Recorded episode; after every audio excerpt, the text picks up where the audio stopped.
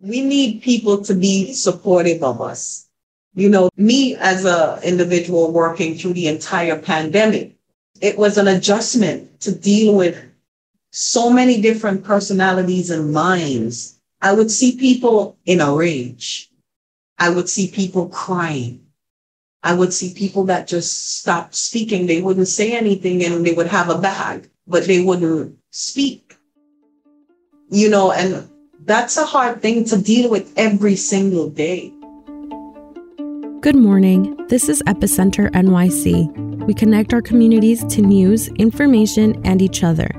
I'm Andrea Pineda Salgado.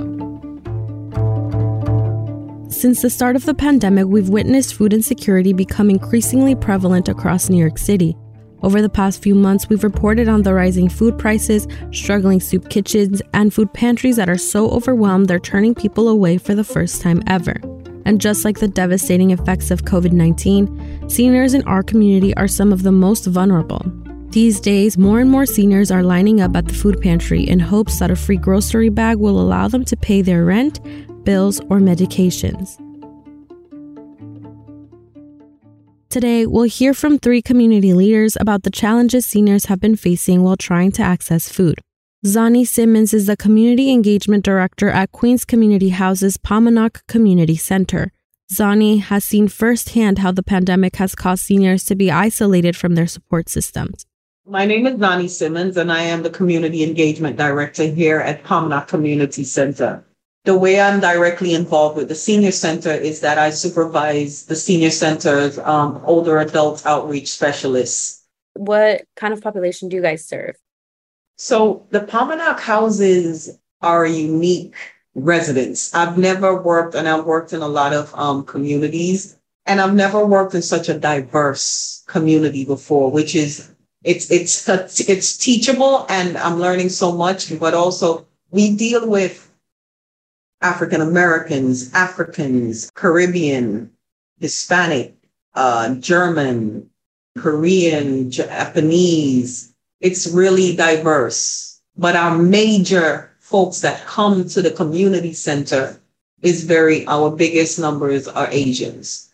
We do see Hispanic and also Black, but our Asian community, they're the biggest one. They take advantage of the services that are here a lot. We have a lot of pride also. So sometimes it takes, and that's why we've been going out because I know I'm an island person and I know you know, my grandparents were very prideful and they wouldn't ask for help, you know? So just being able to be on the ground, reaching out and saying, hey, it's okay. This happens too. And we're here. This is why we're here. This community center is in your community for this purpose. There's no shame in this and taking the help. So just getting the people to accept the help sometimes is the hardest part, but it's a hugely diverse community here. Have you noticed the need change since the pandemic? What trends are you seeing? So during the pandemic, it what it just seemed to be fear driven and fear created a lot of anger and fear created ignorance, right? So during the pandemic, we saw hundreds of seniors. They came out because they didn't want to go to the supermarket. Now what we're seeing is what the pandemic caused was that fear, that internalized where I would I was telling you earlier, there's seniors that don't like to come out. They don't they don't want to deal with what's outside. And there's still and there's some that still have this deep underlying fear because they have lost their significant other to COVID. They don't want to be exposed still. And some of them, vaccinated or not, they won't come to the center for any activities. So what I've seen is a is kind of more of a mental shift, right? So people are now more mindful, but also so much more mindful that now when we're packing a bag of food, they're now asking for the things that they may not have asked for before. Before the pandemic, how many people would you get per week? And then during its peak, how many? And then now, how many? So before the pandemic, we would only see maximum a week, 100, 120 on a really bad day. And then we used to be like, oh, God, it's so many people. And then the pandemic hit. And then we would literally see 1,000 a week. It could be 1,000 one week, and then it could be 1,300 another week. And we would talk, what I'm, when I'm saying that, I'm talking about faces, individuals that would be on the line. After the, the pandemic, which what I would say, I don't think there's an after, but right now, our numbers are steady at 500. And that number does fluctuate. It's been getting a little bit higher since inflation and things are getting a little bit weird now, but I would say 500. And what kinds of income do they have? Is it social security, retirement? So a lot of the seniors we see are social security. On a personal note, I've gotten close to a lot of the seniors and because we also have a lot of senior volunteers. Some of those folks actually take on, had taken on jobs because during the pandemic, the younger folks that lived in their household lost their jobs. So we have seniors that are now working at the gas station just to help bring in that added income. So, but the majority of our seniors are Social Security. What do you think the seniors need the most right now? From what we're seeing, someone to talk to someone that's just there that will check in on them and check up on them. Because when we do call, when we even go out and do outreach, they just want to talk to someone. Just be there so when they need you there, you know, you're there. And what about food pantries or senior services like like yours? Like what do you guys need? We need people to be supportive of us. You know, the community is really supportive. There's strangers that come out of the blue and give us a lot of support. But we need you to be a bit more compassionate and a listening ear and try to understand where what we're dealing with and what where we're coming from. Me as a individual working through the entire pandemic, it was an adjustment to deal with so many different personalities and minds that were coming at you. I would see people in a rage I would see people crying. I would see people that just stopped speaking. They wouldn't say anything and they would have a bag, but they wouldn't speak. You know, and that's a hard thing to deal with every single day. And to also, when you're going home, you know, there's days that I've went home and I've cried because I just met a family that has four kids and everybody just lost their jobs, you know, or one of our seniors died. It would just be very emotional. And sometimes that is very hard to translate to someone. Not everyone can really, you know, really sense or feel like when you're there. There's times that we all had to step away. Just slow the line down and just everyone here, just breathe. I also spoke to Mary Archana Fernandez. Mary is the Director of Family Support Services at the South Asian Council for Social Services. She's particularly concerned about the undocumented seniors who do not qualify for government benefits. My name is Mary Archana Fernandez, and I am the Director for Family Support Services here at SAC, South Asian Council for Social Services.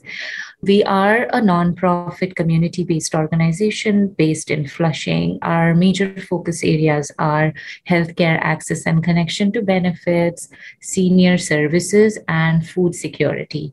And uh, we were actually the first food pantry, first culturally relevant uh, food pantry. When I say culturally relevant food pantry, it means that we serve food that uh, suits the cultural palate of our clients. Uh, we started it, you know, because a lot of our clients clients, South Asian clients, uh, were telling us that there were no food pantries that they could go to, though they needed the food, but they couldn't go to the food pantry because the food available there was not the food that they ate every day. And that's how we started our food pantry in 2015, we also started a home delivery program where we were delivering groceries to families that couldn't come to us, or individuals that were immune compromised, or families that had to be in isolation. And we thought that it was just something that we would do during the pandemic, when the pandemic was at its peak. But we are continuing to deliver it because the, because of the need talking a little bit more about some of the seniors accessing things like the food pantry and food delivery services. Have you noticed the numbers keep going up? Like, has it been the same before the pandemic? What kinds of trends are you seeing? Right. I think we were serving before the pandemic about like 300 families a week, and now we are doing almost 1,300 families a week uh, 700 per day. We are uh, food pantry, curbside food pantry is open on Wednesdays and Thursdays, and we do about 700 families every day. And most of the people that patronize the food pantry are seniors.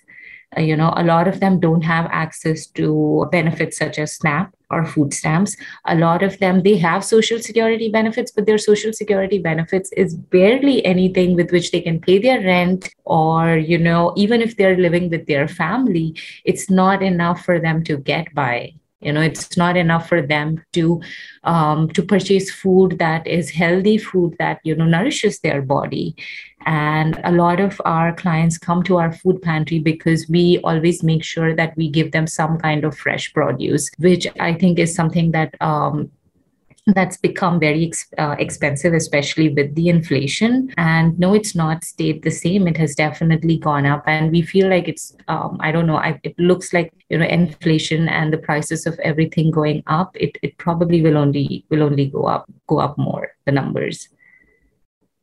Yeah. And I would really like to know what kind of income seniors have to purchase food. You know, do they have social security? How much is it? Um, sure, I can give like average numbers. So for a lot of the seniors that um, that I work with, they've immigrated here very much later in their in their life, right? So they haven't either they have no work history here, or nobody ever when they newly immigrated, nobody ever told them about SSI benefits or retirement benefits.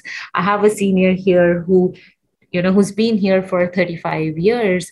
But when she came here, um, she gets her, and she worked all her life, but nobody told her that she should try and pay taxes so that when she's at an age where she cannot work she can get like um, you know she can get good retirement income she never knew that and she every month she says i have to ask money from my daughter to help me so that she can make sure that she's paying her rent and you know get, uh, getting food. She comes to the food pantry. She does have snap be- does have some snap benefits of about 100 or something. And that is the story for a lot of our seniors who you know uh, who never got any financial education on um, you know ssi or ss um, or retirement or um, you know how uh, how to build any kind of um, you know uh, try to get any kind of income.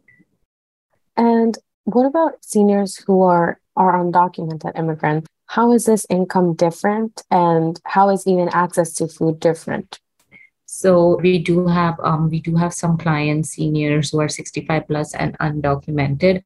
Unfortunately, they don't qualify for any SSI or SSDI or any of those government benefits. They are unable to even get SNAP benefits. So a lot of times they they're 100% either dependent on food pantries or um, nonprofit organizations, or a lot of them I know go to local faith based institutions to get their meals so if they're undocumented, they are living in extreme poverty then, unless they have family or someone here to support them.